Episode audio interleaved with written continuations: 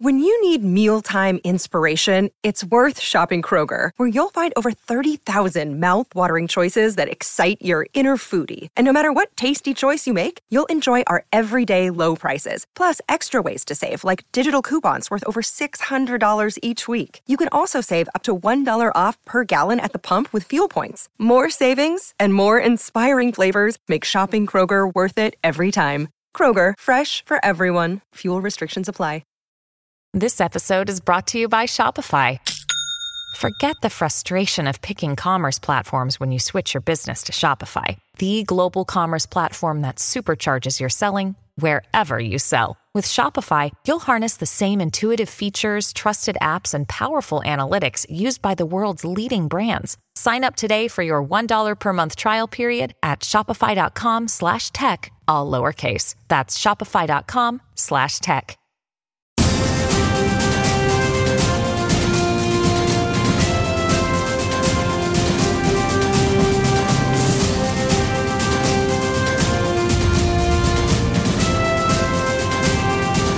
My guest this week is musician, campaigner, and host of the Marshall Matters podcast, Winston Marshall. Winston, welcome to the show.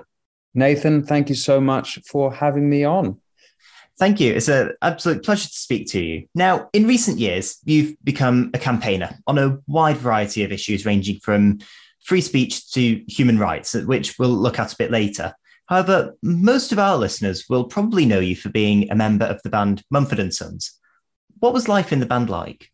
Yeah, that's right. I was in Mumford and Sons for 14 years from 2007. Wow, long time ago. So we we were teen I was a teenager and um I think at the time I was playing around pubs in different bands all around London and even touring a bit around the country of different bands. I was in a nine-piece sleaze rap bluegrass band called Captain Kick and the Cowboy Ramblers that had a revolving lineup. And uh, I played with a wonderful songwriter called Laura Marling and toured a bunch with her.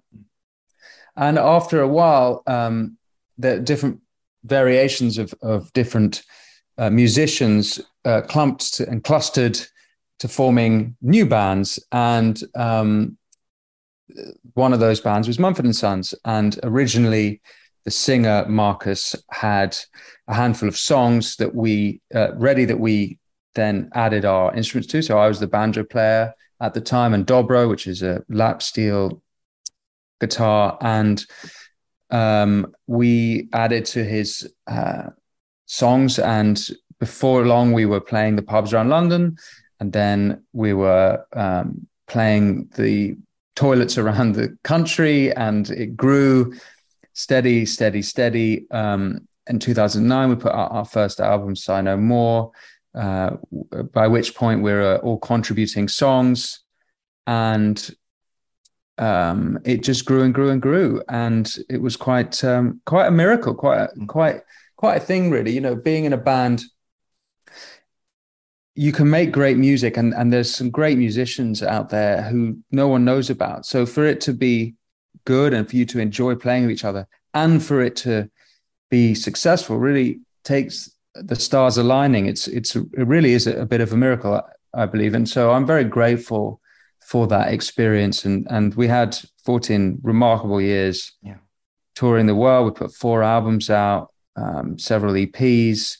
Got to play with all my all people who were before then just posters on my wall. You know, Bob Dylan, Neil Young, Bruce Springsteen and we actually got to play with them. I mean, it's absolutely uh, insane uh, that I had, had, that experience. So um, yeah, that was wonderful. And um, but sadly, it came to a close mm-hmm. last year. Uh, mm-hmm. Where I quit the band over free speech issues. We'll talk a bit about uh, you leaving the band and those free speech issues later in the show. But you know, you, you mentioned there that within the band, you, you, were you were not only the the guitarist, but also notably the, the banjo player, which is certainly an interesting choice of instruments. What what drew you to the banjo? It's, a, it's certainly a unique sound. Well, Nathan, the great thing about banjo players is mm-hmm. that there aren't many, and so there's right. very little job competition, ah. which meant that I managed to hang on to some jobs uh, way past my capability levels. Uh, so, um, but if I'm being a little bit more honest, I actually loved the instrument and mm. picked it up aged probably 15, I think, 14, 15. There's a film called Oh Brother, Where Art Thou, Coen Brothers film starring George Clooney, um, amongst others. And, and if you haven't seen it, it's a, a sort of hillbilly remake of the Odyssey, Homer's Odyssey. Yeah. And the soundtrack done by T Bone Burnett is absolutely beautiful. And there's a variety of uh, American trad songs from hillbilly mountain music to blues, artists like Alison Krauss. And there's a famous song on it called Man of Constant Sorrow, which is an old number. And there's different versions of that song, but the Dan Tyminski version was particularly uh, special. In fact, with my my band Captain Kick and the Cowboy Ramblers, we had two banjo players in that band. And we did a we did a version of that song with with instead of the verses we had the, the rapper do bits. But so that that album and that that film had a huge impression on me. And i picked up the banjo um, from then. And there was also a guy i went to school with who um, called charlie fink who was the lead uh, ended up being the lead singer of a band called noah and the whale um, who you, you, you might remember their song five years time that's right. And, yeah. And he was, and he was. I remember him being in school and having a banjo in school as well. And mm. and um, so there was sort of a, a few ways that banjos en- mm. entered my life. Um, there was also a record by Alison Krauss called New Favorite, and I remember listening to that. I think my uncle had a copy, and I, I just found it by accident. And I, and I and Ron Block's the banjo player in, in in that on that record, and and uh, so I, I look uh, there was various ways that banjos came into my life and, and mm-hmm. um, kind of became obsessed with it. And, and you have to be obsessed with the instrument really to get good at it because you've got to put the hours and hours and hours in of finger picking practice. And, and um, having said that, I also had no bloody idea what I was doing. And when we started playing in America, I remember going to Telluride Bluegrass Festival and meeting Jerry Douglas, who's the most famous dobro player of all time, and for good reason. He's absolutely the best. He must have been on hundreds of albums. He's won at least at least two dozen Grammys. Well, I don't know. I'm sure you could go on his Wikipedia, but he's won he's won a lot of Grammys, and and um, he he was a hero actually, and he was on that T Bone Burnett record I was just mentioning, and he he he came up to us and said, um, and we and we just met him, and he goes, Winston, the great thing about you and your banjo playing is you have no idea what you're doing. And I think what he meant by that is, you know, Tell- Telluride Bluegrass Festival, you have all these American kids who are uh, picking and playing from the age of, you know, fresh out the womb. They're playing, they're playing their instruments, and they all learn the same songs in the same um, patterns and the same melodies, and that's great. And and from that you get some real stars. But because I hadn't gone through that mill, and and and I hadn't had partake partook in the same tradition, I was creating my own uh, melodies and patterns that were weird in a bluegrass setting. So so in that sense, I was a bit of a an outsider. Yeah. Um, but I think it was helpful. And throughout your music career, obviously, when you very first started off in your earlier groups, you were playing in small pubs, very minor venues, and touring the country on your own as the band. But then, even even when you reached success with Mumford and Sons, you were playing in venues like Madison Square Gardens. You know that huge variety of places to perform in. What was your favorite type of venue to perform in? Because I'm guessing each has its own character and style and has its own charm. Is is there a certain type of venue that you enjoy playing in the most?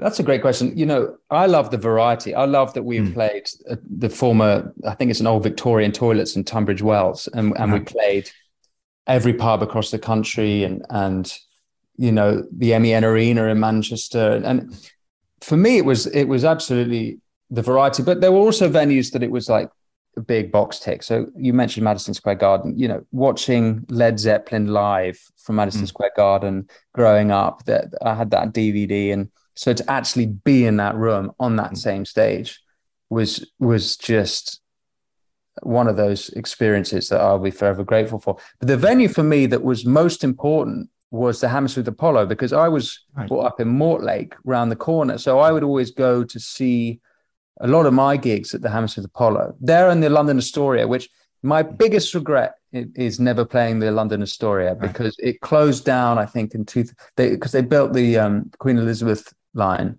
and they had to knock it down. So there was this. Right. If you haven't been to the London Astoria, it was this old Soho, about a thousand capacity. Uh, you know, absolutely decrepit inside, crumbling, falling apart. Mm-hmm.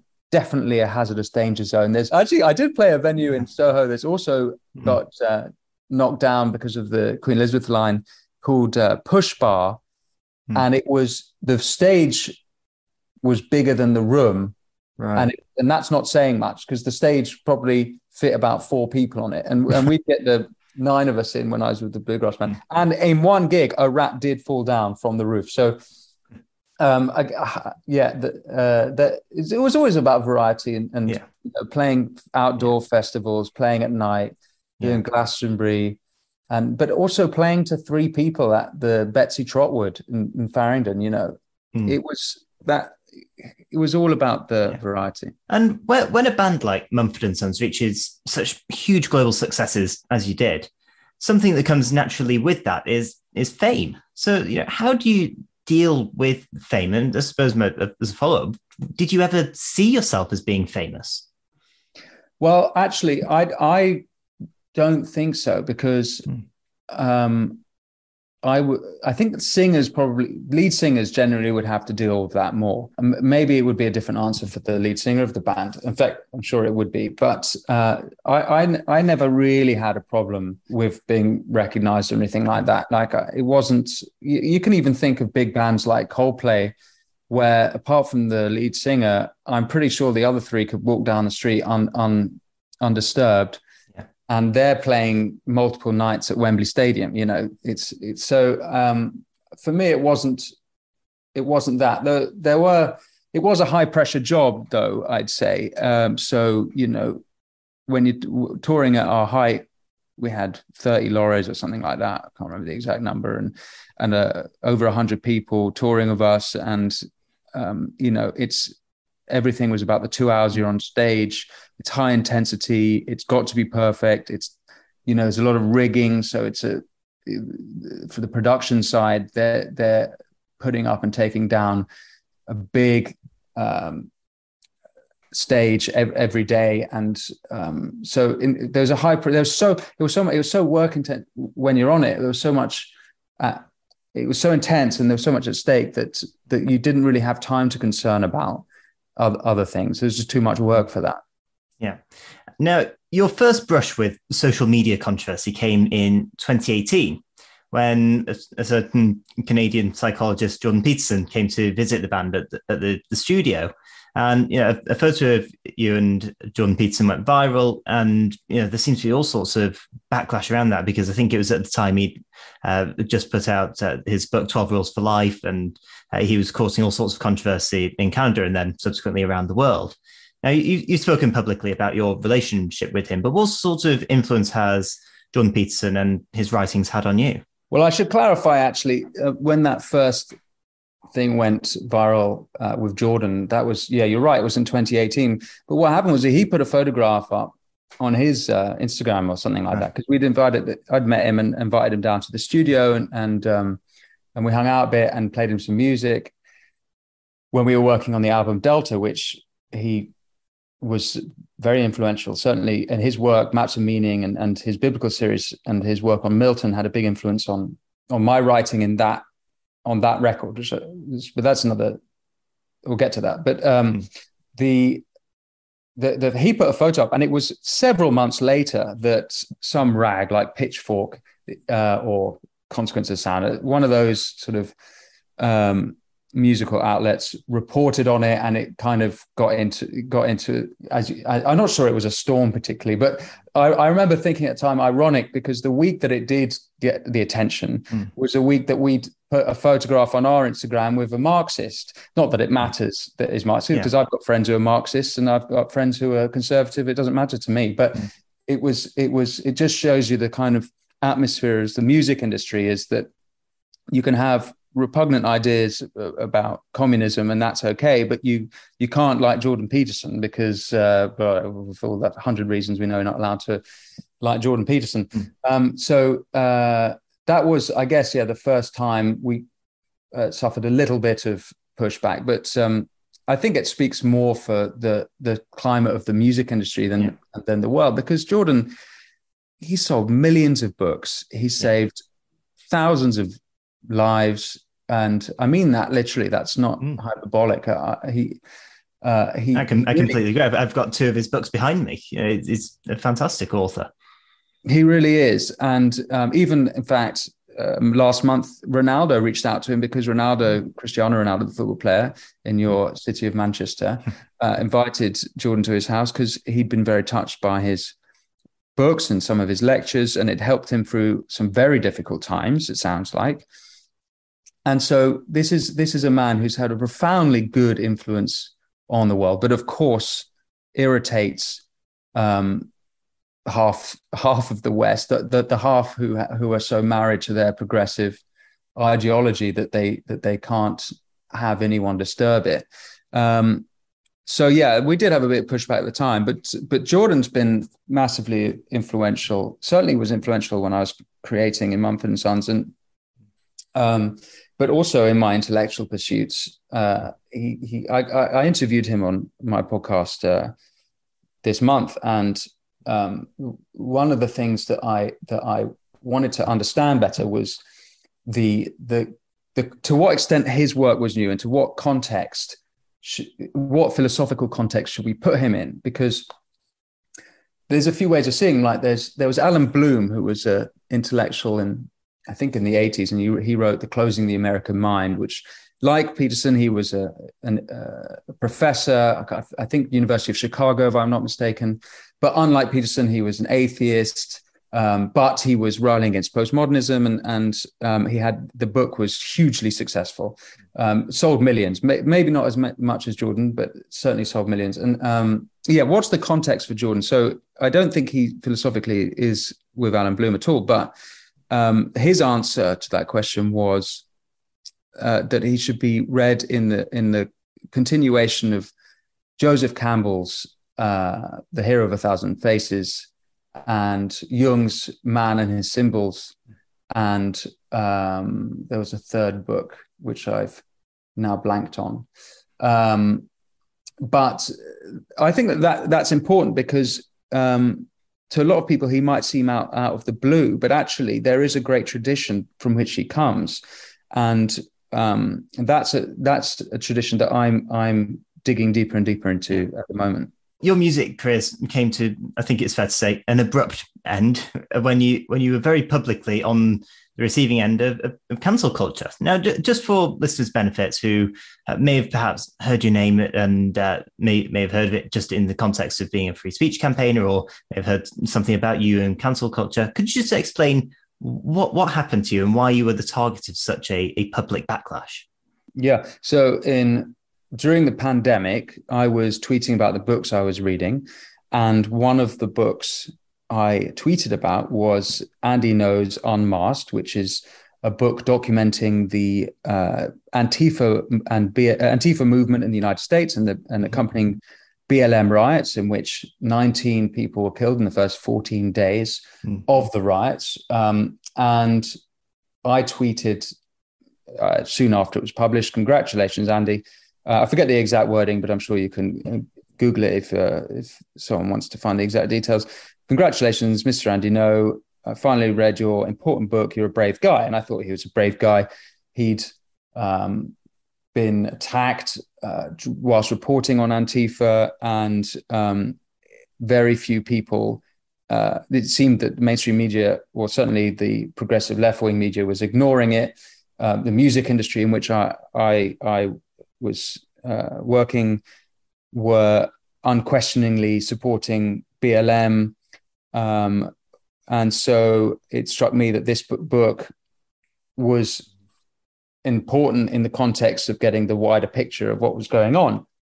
Anyway, by the end of the weekend, it had, it was tr- trending on it's complete Twitter storm, which initially I didn't really sort of.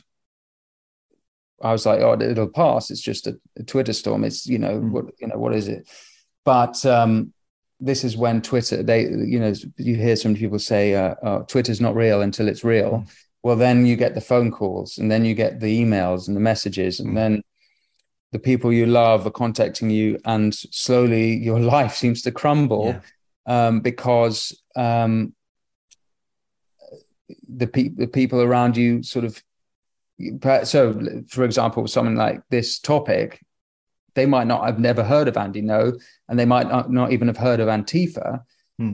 So then they'll just believe all the things that are being said about it because they've this is the first they do, and this is a very effective tactic that the um, activists use online. So, for example, they were changing my Wikipedia page through the night, saying Winston, it's changing it from Winston Marshall is a musician to Winston Marshall is a fascist, which is absolutely, wow. of course, libelous and lud- ludicrous. Of course, um, yeah. Not least because 30 members of my family were killed in, in the in the um, Holocaust. Mm. So the idea of calling me a fascist is just absurd, um, mm. but it's very effective. And what uh, they come after everyone in your family, they they you know they do everything they can to cause as much damage as possible, and and they did considerable damage.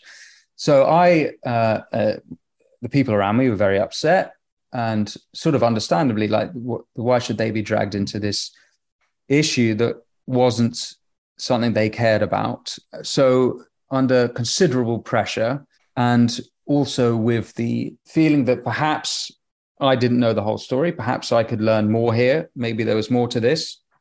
Maybe there was more to the author. Maybe there's more to the book that I hadn't understood. I issued an apology. Um, and um, of course, in issuing apology, then a whole other uh, group of activists came after me um, saying that they now hoped I'd be cancelled um, and calling me a coward and all these such a things. Which, um, of course, they've never been in such a situation, so yeah. they should probably think twice before they uh, um, act. Exact. In fact, they act just as the the people they criticize. The anti woke mob um, act very often like the woke mob, if, if to use those sort of crass yeah um, terms.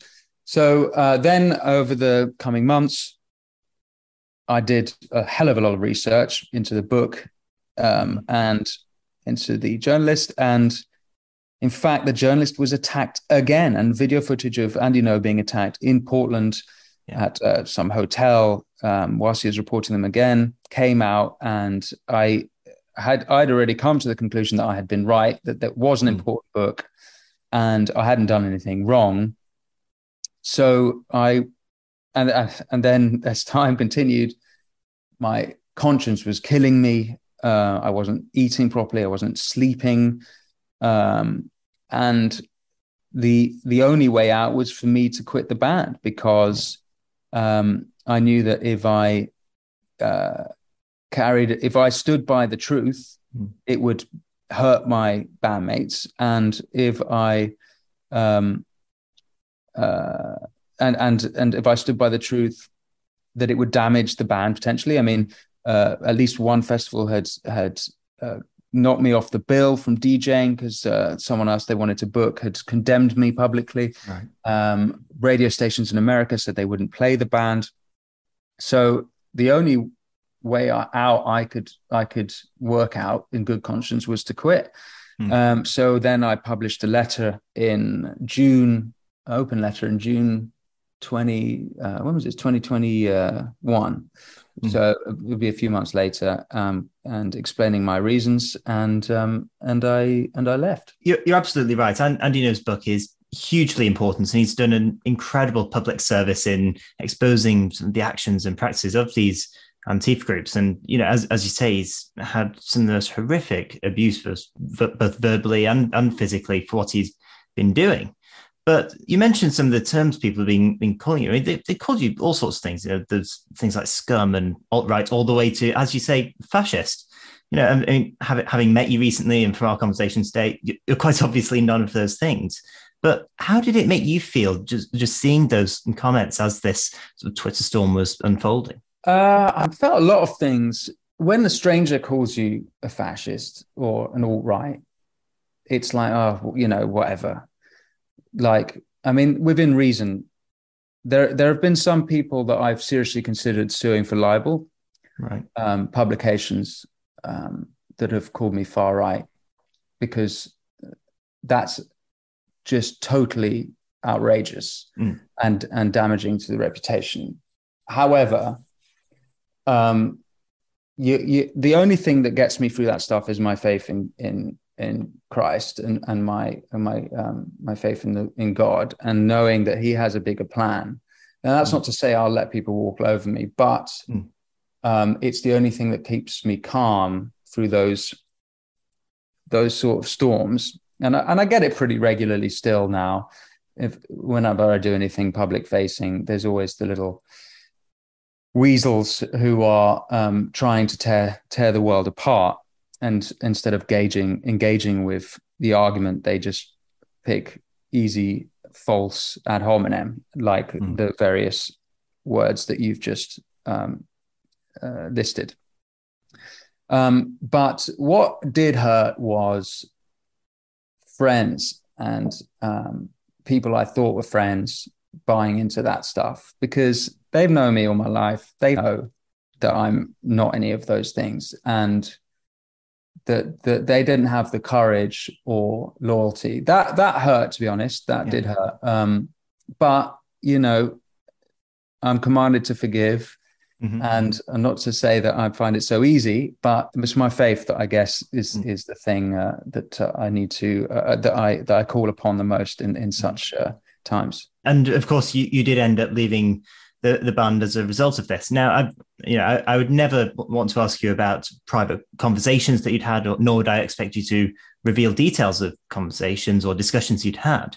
But when leaving the band was it because you felt that your position in the group in the band was just simply no longer tenable because of all the uh, backlash and uh, everything that had been associated with this uh, Storm and as, as you say, venues and others uh, taking you off the off the bill, or what was this more of a, a mutual decision be, between all of you having discussed this and negotiated? I felt that my, as I've already explained in this interview, I felt Mm. that I, it was untenable for me to have the opinions I had and to stay, Mm. and uh, and I explained that, and it wasn't disagreed with, and um, and so then I I quit. When cancel culture is discussed, it's often discussed kind of as, as an abstract. You know, it's it's something that can't happen to you, and you know, as, as I'm sure you you probably felt it at the time. But as this philosophy starts to become more pervasive in society, do you think discussion about it needs to change? Because in fact, cancel culture really can happen to anyone. There's a few things going on at once. There's the actual people who are losing. So maybe we should start with a definition, which which I think is that cancel culture is the unjust social or professional punishment for holding perfectly legitimate views which are deemed unacceptable by some people. So for someone in my position, I can afford to quit in such a scenario. People say, look, there's no such thing as cancel culture. Okay, there's loads of examples of cancel culture. There was a website which I think has gone down now, but uh, with li- listing all the various people in, in academies and universities across creative industries who are losing work. And it's not to say that they lose completely lose their voice.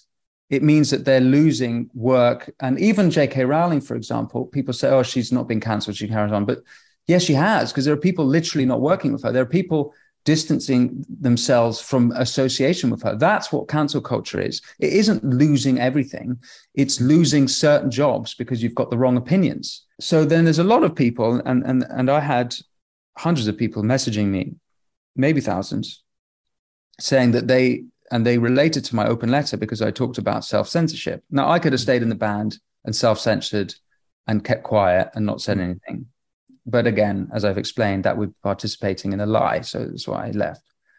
But what the culture does is it encourage it, it, it imbues a, a culture of self censorship. So people aren't going to say what they really think because it's it's it's too risky to actually speak their mind. They see mm-hmm. examples. And if you want examples, come to listen to my podcast where I interview a bunch of people who have been cancelled if you don't believe it exists.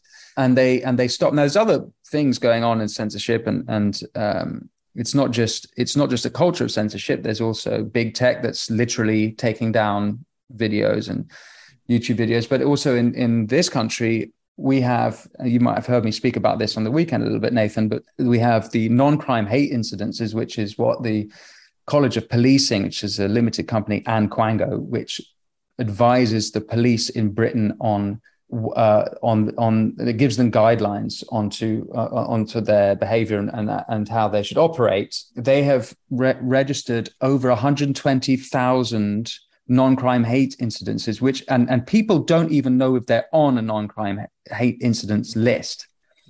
And they can be recorded anonymously or reported anonymously. And um, if you're looking to be a teacher or a carer, and people are doing safeguarding tests, they can uh, dig into your record and you might have one of these things against your name. And all you could have is you might, for if you're someone like Harry Miller, the former police um, officer who got a crime against his name, such an offense against his name, and he took the police to court for it. You can have these things held against you, and it and it stops you from doing. And but what this does is it creates more self censorship. If people are too scared to say what they think. So I haven't answered your question exactly because you've answered about cancel culture, and I've talked more about self censorship. Um, but I think self censorship is the great consequence of yeah. the terrifying consequence of cancel culture.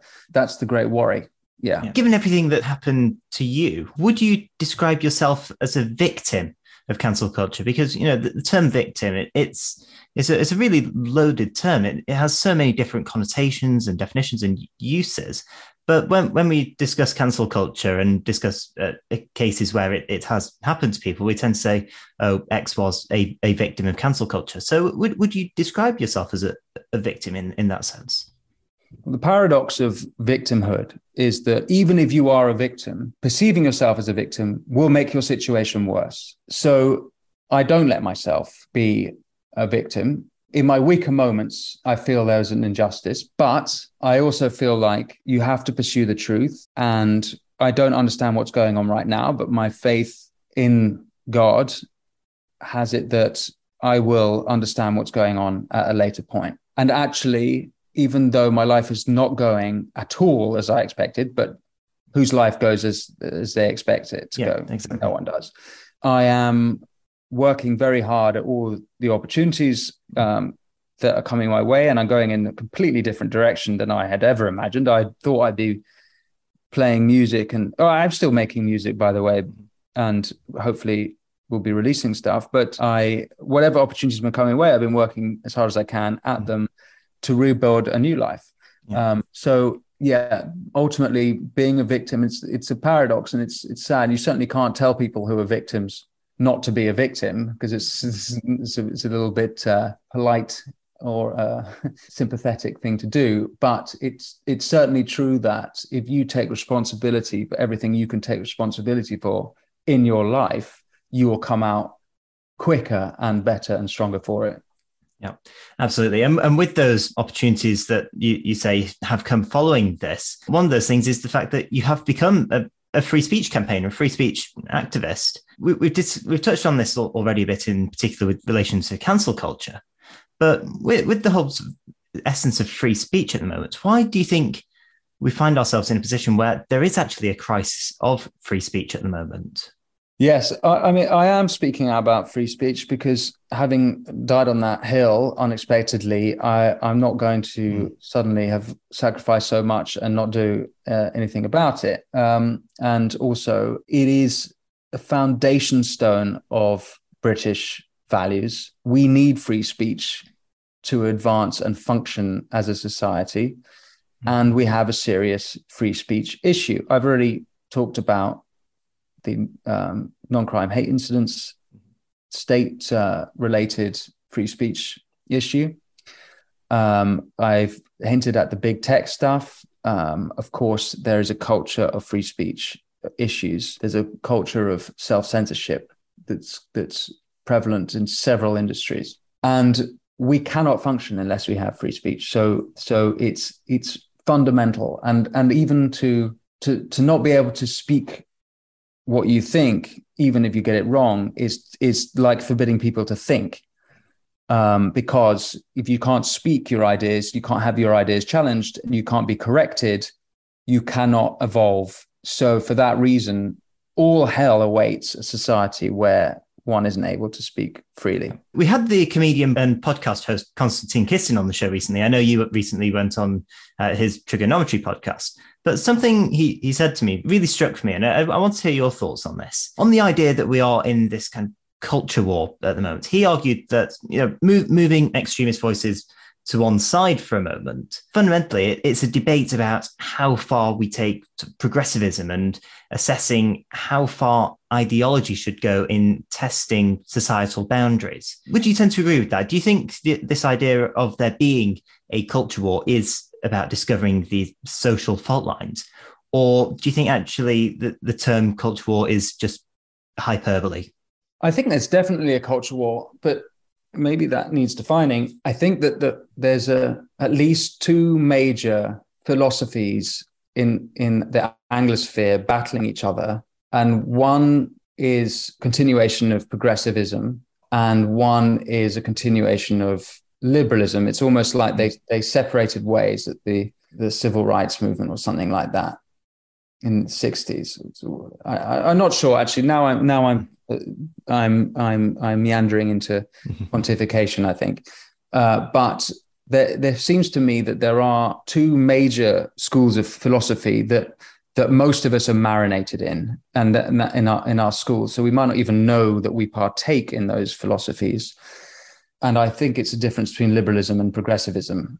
Yeah, and, and the culture war is is to define that. So we don't even we can't even argue with each other and, and discuss each other because our our, our foundational understanding of the world's are so so different and um, so there's some really deep rooted issues which is what i think the culture war is at its at its core on this idea of looking at the role of ideology within society and in free speech that really came to the fore in, in august this year when the esteemed author sir salman rushdie who, who had a fatwa on his head by the Iranian regime since 1989 for his book, The Satanic Verses. He was stabbed multiple times at an event in New, New York in a truly, truly barbaric incident. And f- for a short time after that event, to, to me, it felt like there, there was something of a, a sea change coming, and people were starting to rediscover this idea around dissent and actually adopt a greater freedom of speech and expression. But in recent weeks and months, perhaps that that seems to be the, be fading. Do you think that utterly horrific event might actually be something of a turning point for the fight for free speech? One would hope so, Nathan. Mm. Uh, it seems that, unfortunately, it's captured the imaginations only of the people who were so passionate about free speech and defending free speech in the first place. So, of course, J.K. Rowling and a bunch of other mm-hmm. authors came up in support of Sir Salman Rushdie. I was involved in, in doing some stuff for him and spoke about it on my show with a former Muslim called Yasmin Mohammed. In fact, Yasmin had an autobiography about uh, escaping her um, jihadi ex husband, which she could not get published in the West, and they and they and the reason was various publishers told her. In fact, they just stated two words: Salman Rushdie, and um, it was too much of a risk for anyone uh, to publish such a pub- uh, book. And she ended up self-publishing, and you can find the book. It's called Unveiled if you're interested. And it's a superb book. So one would hope that that would have brought together certainly creative artists. I mean, I remember when Bono and U2 were, um, you know, defending Salman Rushdie, but this time it it it seems to not have quite had that impact, and and I think one of the reasons why is because progressive, generally speaking, progressives are quite nervy around the topic of Islam, mm. and so you can go deeper into this, but let's say earlier in this year when the Shia film, the, the Lady of Heaven, which so Muslim Shia made film was to be shown across cinemas across the country, and uh, Sunni Muslims protested outside various film uh, cinemas and the Cineworld chain of cinemas, and, and another one I think sh- I think it's Showcase, but I can't remember exactly. Mm-hmm. Decided to discontinue showing the the film. So there is a problem of Islam and free speech, and it's a it's a separate issue, which I think that as a nation we've internalized blasphemy laws, in that uh, Islamic blasphemy laws, in that we we're sort of accepting this. I, I'm I'm very surprised. I mean, look, the Salman Rushdie thing certainly got a lot of attention, but it didn't seem to capture the imagination of all authors and all artists as yeah. I would have hoped it should have. I mean, d- debate at the moment. I guess social media. Well, social media is definitely a, a, a huge factor in this. The fact that na- the nature of public debate is split into just constant binaries at the moment. If we, if you take Elon Musk, he he's recently come under fire for his comments on the the Russia Ukraine war, despite his very public support for the Ukrainians in that conflict by simply suggesting there be uh, some potential compromise between both sides and just stating that an escalation in the war is no no good for anyone really because you know, no one wants war. Do you think society is actually losing the ability to actually appreciate the wider context and nuance within debate? Well, social media certainly reduces the debate somewhat to pithy, short statements. However, if you look at the rise of long form conversations like this, mm-hmm. podcasts, YouTube discussions that last for hours, mm-hmm. some of you have now uh, a viewership for public intellectuals. I, I can't, I don't think that we've had such broad interest in in the highest form of debate or, great philosophical questions by so many people. I don't think we've had that before. So on the one hand you are right that a lot of public debate is short snappy punchy and cheap. But on the other hand there, there's also a very sophisticated broadly watched conversation going on. You spoke at the Conservative Party conference on a, a, panel relating to free speech run by the Institute of Economic Affairs and Taxpayers Alliance. Now, we've discussed a couple of the themes you, you mentioned at the panel. I attended it. It was a fantastic, really fascinating discussion, which listeners can catch on YouTube if they are interested. But you got to, into quite a heated debate on the, the government's horrendous online safety bill about finding the balance between where personal responsibility and the role of the state lies. Now, within that, and, and again, to, in this conversation, you've criticized big tech companies for not having, which you described on the panel as the moral gumption and the moral capacity to be in, in charge of censorship.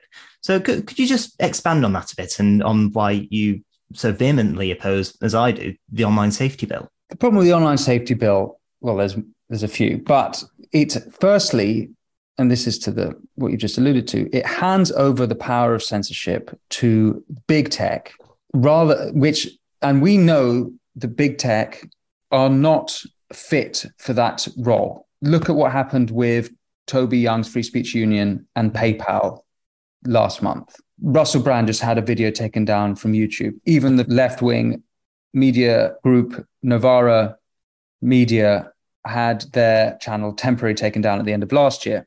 There are so many examples of big tech shadow banning uh, articles, videos.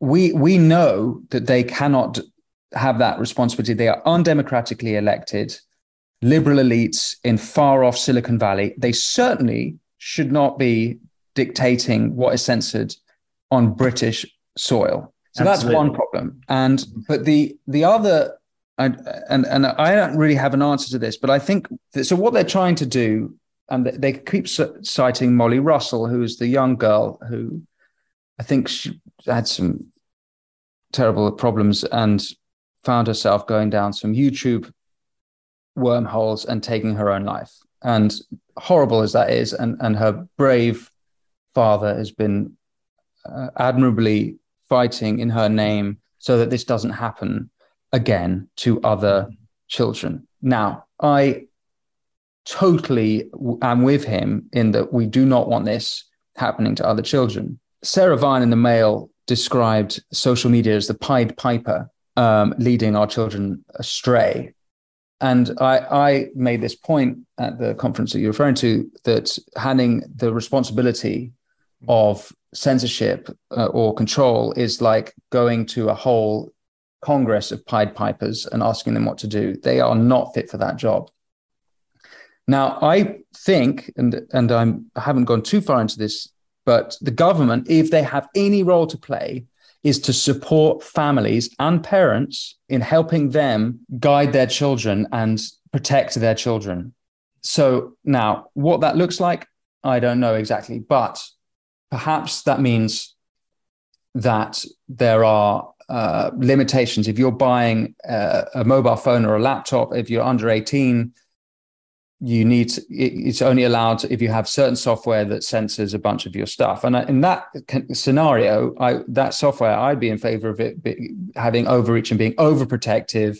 So it really limits what kids can see on their phones. That i don't know what it, the problems might be but the point i'm trying to make is that what we should do is is support parents not not be then uh, outsourcing to to Silicon Valley. That that is just a disaster waiting to happen. And and an example of this is that earlier in this conversation, I, I mentioned the non-crime hate incidents.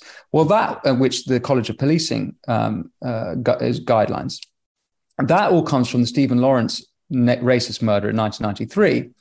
And then that ends now with 120,000 people anonymously accused and, and put onto these uh, lists that are going to affect their job opportunities and that they don't even know about it. This is this is what happens when you you you create bad policy. And it ends up with terrible things down the line. And i can tell you unequivocally without a doubt if you allow legally allow silicon valley to do more censoring than they're already doing it's going to be way worse down the road absolutely i completely agree with you now as our conversation draws to a close i'd like to ask you about a couple of the projects you're working on and the first is your new podcast with the Spectator magazine, Marshall Matters. I'm a subscriber. I've listened to a few episodes. It, uh, it's re- really, really oh, interesting. Thank you, Nathan. That's very sweet of you. That's quite all right. So, for, for listeners who haven't heard it yet, what are some of the issues or themes you, you explore on the podcast? So, quite similar to this, but I've been interviewing people largely in the creative industries or about the creative industries, exploring freedom of expression. So, uh, we had Rosie Kay, who was a choreographer and dancer who was forced to resign from her own dance company for having gender critical opinions. And she's now rather bravely set up her, a new dance company um, so that she can continue working. Um, Ariel Pink, who's an American musician who attended the January 6th Trump rally, but not the Capitol Hill storming. Mm-hmm. Important distinction to make. Mm-hmm. And he was dropped by his record label by text message soon after and has had his whole life quickly unravel. likewise, Laurence Fox, whose acting career quickly unraveled after his BBC Question Time uh, appearance in January 2020, I believe it was. I had Andrew Doyle talking about his experiences in the comedy world. And I even had a rock star fighting on the front line of against the Russians in Ukraine, uh, speaking about that experience. So, so it's loosely about the creative in- people in the creative industries or about the creative industries and exploring freedom of speech, but other things as well. And this last episode was with Jordan Peterson, and we talked about the role of the artist, and he had a deep dive psychology uh, insight to it, which which which is I am sure viewers and listeners will find interesting. And next week we have James Dreyfus, who you might remember from The Thin Blue Line and Gimme Gimme Gimme, amongst other shows. In fact, he was in the film Notting Hill. He has experienced cancel culture for his gender critical opinions being scrubbed. He, he was the voice of the master in uh, Doctor Who, and uh, and but they scrubbed him um, and removed him because of his gender, or so it seems, it appears to be because of his gender critical opinions. And so we go into that and his experiences in the acting world. So it's there's a, there's a wide range stuff, and I'm a little bit loose on the themes, but that's that makes it more interesting, I think and um, I, I, I, hope that your listeners might enjoy it as well. Yeah, absolutely. And yeah, as I say, I really do recommend it. It's a fascinating listen, especially the Jordan Peterson episode. Really, really uh, interesting content on there. But as, as well as free speech, you've also done a lot of activism and work with human rights. And you recently set up an organization called Hong Kong Link Up. So, again, for, for listeners who haven't heard of it, could you describe some of the work your organization does? Yes, absolutely. So in summer 2020, the government announced the BNO scheme, which would allow the Hong Kongers with a BNO passport, which which means British national overseas passport, the right to work and live in the UK for five years, after which they could apply for permanent citizenship. And uh, I remember seeing this and, and supporting it. Uh, I'd played in Hong Kong a couple of times, and um, I su- very much support the pro democracy movement. I noticed that because the scheme was, was, was to start in January 2021, I noticed that for all the all the good things the government was saying, no one was actually talking about assimilation and integration. So uh, I was uh, by this point, were already Hong Kongers the, the, uh, who were living in exile. That, that, that they would be under a different scheme. They would be they would, they would call themselves exiles or refugees because they were actually fleeing um, from the. Uh, if they'd stayed in Hong Kong, they'd have been imprisoned. So the, the first wave of Hong Kongers that came in January 2020, uh, that came through 2020, and there's a few hundred, maybe a thousand, were very young kids, some of which didn't yeah. speak, speak English, who had been on the front lines, and probably some of them, not all of them, some of them had probably been acting violently. I, am not sure, but it was it was the it was the not all of them certainly, and um, uh, but it was the frontline kids, and some of them had been accused of completely accused falsely by the CCP of um, things that they had not unequivocally had not done. Anyway, um, so I was already meeting and, and working with them on, for and other things, and, and together with a guy called Jim Wong, um, who uh, had fled Hong Kong. He had been accused of trumped up charges by the CCP, and um, together in London we became very good friends, and we set up Hong Kong Link Up to help assimilation and help pairing. So it was essentially a buddy. It started as a buddy system, which we we let Hong Kongers uh, meet Brits and um, have someone to help them set up their new lives over here. And it went very well, and and that was a wonderful program. And and it's and it's uh, uh, morphed a little bit. So when the Ukraine war started, then uh, we mobilized the Hong Kongers who had arrived to help the Ukrainians who were coming over. Which was wonderful to see because they'd, yeah. in, in a short period of time, the Hong Kongers had sort of got this British national pride. I remember when Jim first came over, which was in sort of summer 2020, he um, first meet me. He goes, speaking about England, he goes, "This is the country of the freedom."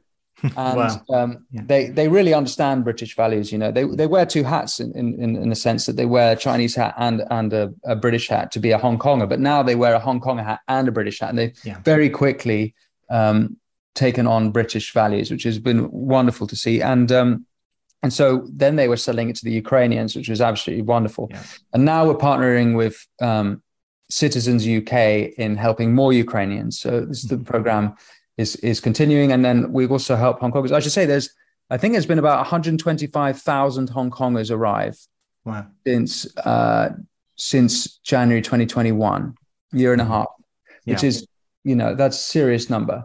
It's and um, so uh, we're still working on now on assimilation programs. We have uh, forums and meetings, uh, and um, we call them sharing programs to help Hong Kongers get used to British life. Absolutely, it's fantastic work you're doing, and you know, on on the show we've had a number of the Hong Kong pro democracy campaigners uh, to speak to me and talk about some of the issues there. We've had uh, Nathan Law, uh, Benedict Rogers, Luke de Pulford. So you know we, we we know just how vital this work is, and as well as Hong Kong, you've also done work on trying to raise awareness of, well, we have to be careful with language, but the suspected genocide taking place against the Uyghur people in China. So again, again, what's some of the work you've been doing on that? And sort of as a follow up, why do you think this issue doesn't get anywhere near as much attention as it, it should? That's a good question. So it's I, am happy to call it genocide. The Uyghur Tribunal, uh, when that was that that was I think it was the end of last year, um, which independent tribunal did. That's right. About about uh, uh, somewhere between October December last last year. Yeah, yeah. Um, that did decide it was a genocide, mm-hmm. and um, there are between one and three million Uyghurs in camps, work camps in Xinjiang, Western China. Mm-hmm. And uh, amongst some of the things I've been doing has been, I mean, some of the Uyghur protests, very small in number. Um, uh, there are not many of us who go on them, mm-hmm. and but then also trying to raise awareness for what Uyghur culture is. And I think the answer to your second question is why is that not picked up? It's, there's a there's a few reasons why Uyghur issues haven't been picked up, but I think one of them is that no one has a concept of who the Uyghurs are, or even really much about China, to be honest. Yeah. So you know, it's easy to to us to embrace American problems because we're we're so used to American culture, film, music, everything, literature. We really understand America to the point where it almost feels like American politics is our politics. People get just so angry about whoever their president is. It's because it means so much to us. Whereas what's going on in China, it's just so alien to us. And part of that is we don't even we can't even read the script, make out sounds, let alone I, very few British people really understand Chinese history. Mm. At, at, best, we understand their food, and um, uh, that, that so uh, part of it is it's just so alien to us. It's hard to, mm-hmm. for us to invest in those problems, and I noticed that with Hong Kong as well. Um, people don't. Uh, people it was a bit easier with Hong Kong because there's a British element to it, but mm-hmm. um, but certainly young people it didn't seem to resonate. So uh, I've been put on. I, I've been trying to put on Uyghur related events so that we can understand Uyghur culture, Uyghur food. There's a few Uyghur restaurants in London actually um, that are worth looking up. One in Walthamstow, one in Holborn, and one in Finchley Road, I think. Um, all, all great. I recommend them all. Um, so we've been putting on events with Uyghur music, Uyghur food, uh, Uyghur dancing, Uyghur art, so that we get a picture of the Uyghurs that isn't just a negative picture of people suffering, but we actually get the idea of who are these people. And I think, um, and, and not to answer your second question, to give a second answer to your second question, why is it not picking up? I think another reason it's not picking up is that there is a certain narcissism to social justice where people seem to go along with whatever is a popular cause rather than whatever is a serious issue. I, am not a psychologist, but I'm not sure what, why that is exactly. But but I notice it that it, there there are various causes that don't like. I remember anti-Semitism like that. You know, the music industry is very happy to talk about BLM, but it was nearly stum on the issue of anti-Semitism in Labour, particularly when Corbyn was running, and everyone was very happy to support Corbyn, but they they weren't really talking about the anti-Semitism, or some people were, and it's not true to say no one did. But um, so I think that I think part of the reason is that it's there's a lot of social justice movements are quite faddy, based on people wanting to look good rather than actually doing good. So j- just to, to finish then, you know, as, as we're an, an outlet aimed towards young people, I, I wanted to ask what advice you, you would give any young people, firstly, wanting to go into a career in music, and secondly, into campaigning and activism. Well, for both of them, follow your passions. The, mm. the same answer for both. Yeah. Follow your passions. Whatever makes your blood boil, do something about it. Whatever electrifies your soul, pursue that, and you know, give it your everything. Do it. Don't no half measures. Give everything you got to it. And finally, you know, th- there are many people who do feel afraid to share their true feelings or thoughts for fear of being cancelled at, at, at all levels. So, to people who feel that way, some perhaps who might be listening to our conversation today, what advice would you give them having experienced this yourself? Be careful on Twitter. yeah, life lesson uh, for everyone there. make sure that you always back yourself. Um, always, always uh, have confidence in yourself that you'll get through whatever you're getting through. Don't be, don't be scared. Don't attach your identity to a job. Don't attach your um, your identity to to earthly things. Just stick to the truth. Stick to you. Be be right by your soul. Be right by your conscience, and everything else will be as it is meant to be. Okay. Well, on that note, Winston Marshall, thank you very much for coming on the show today and uh, speaking to me. It's been an absolute pleasure. Nathan, the pleasure has been mine.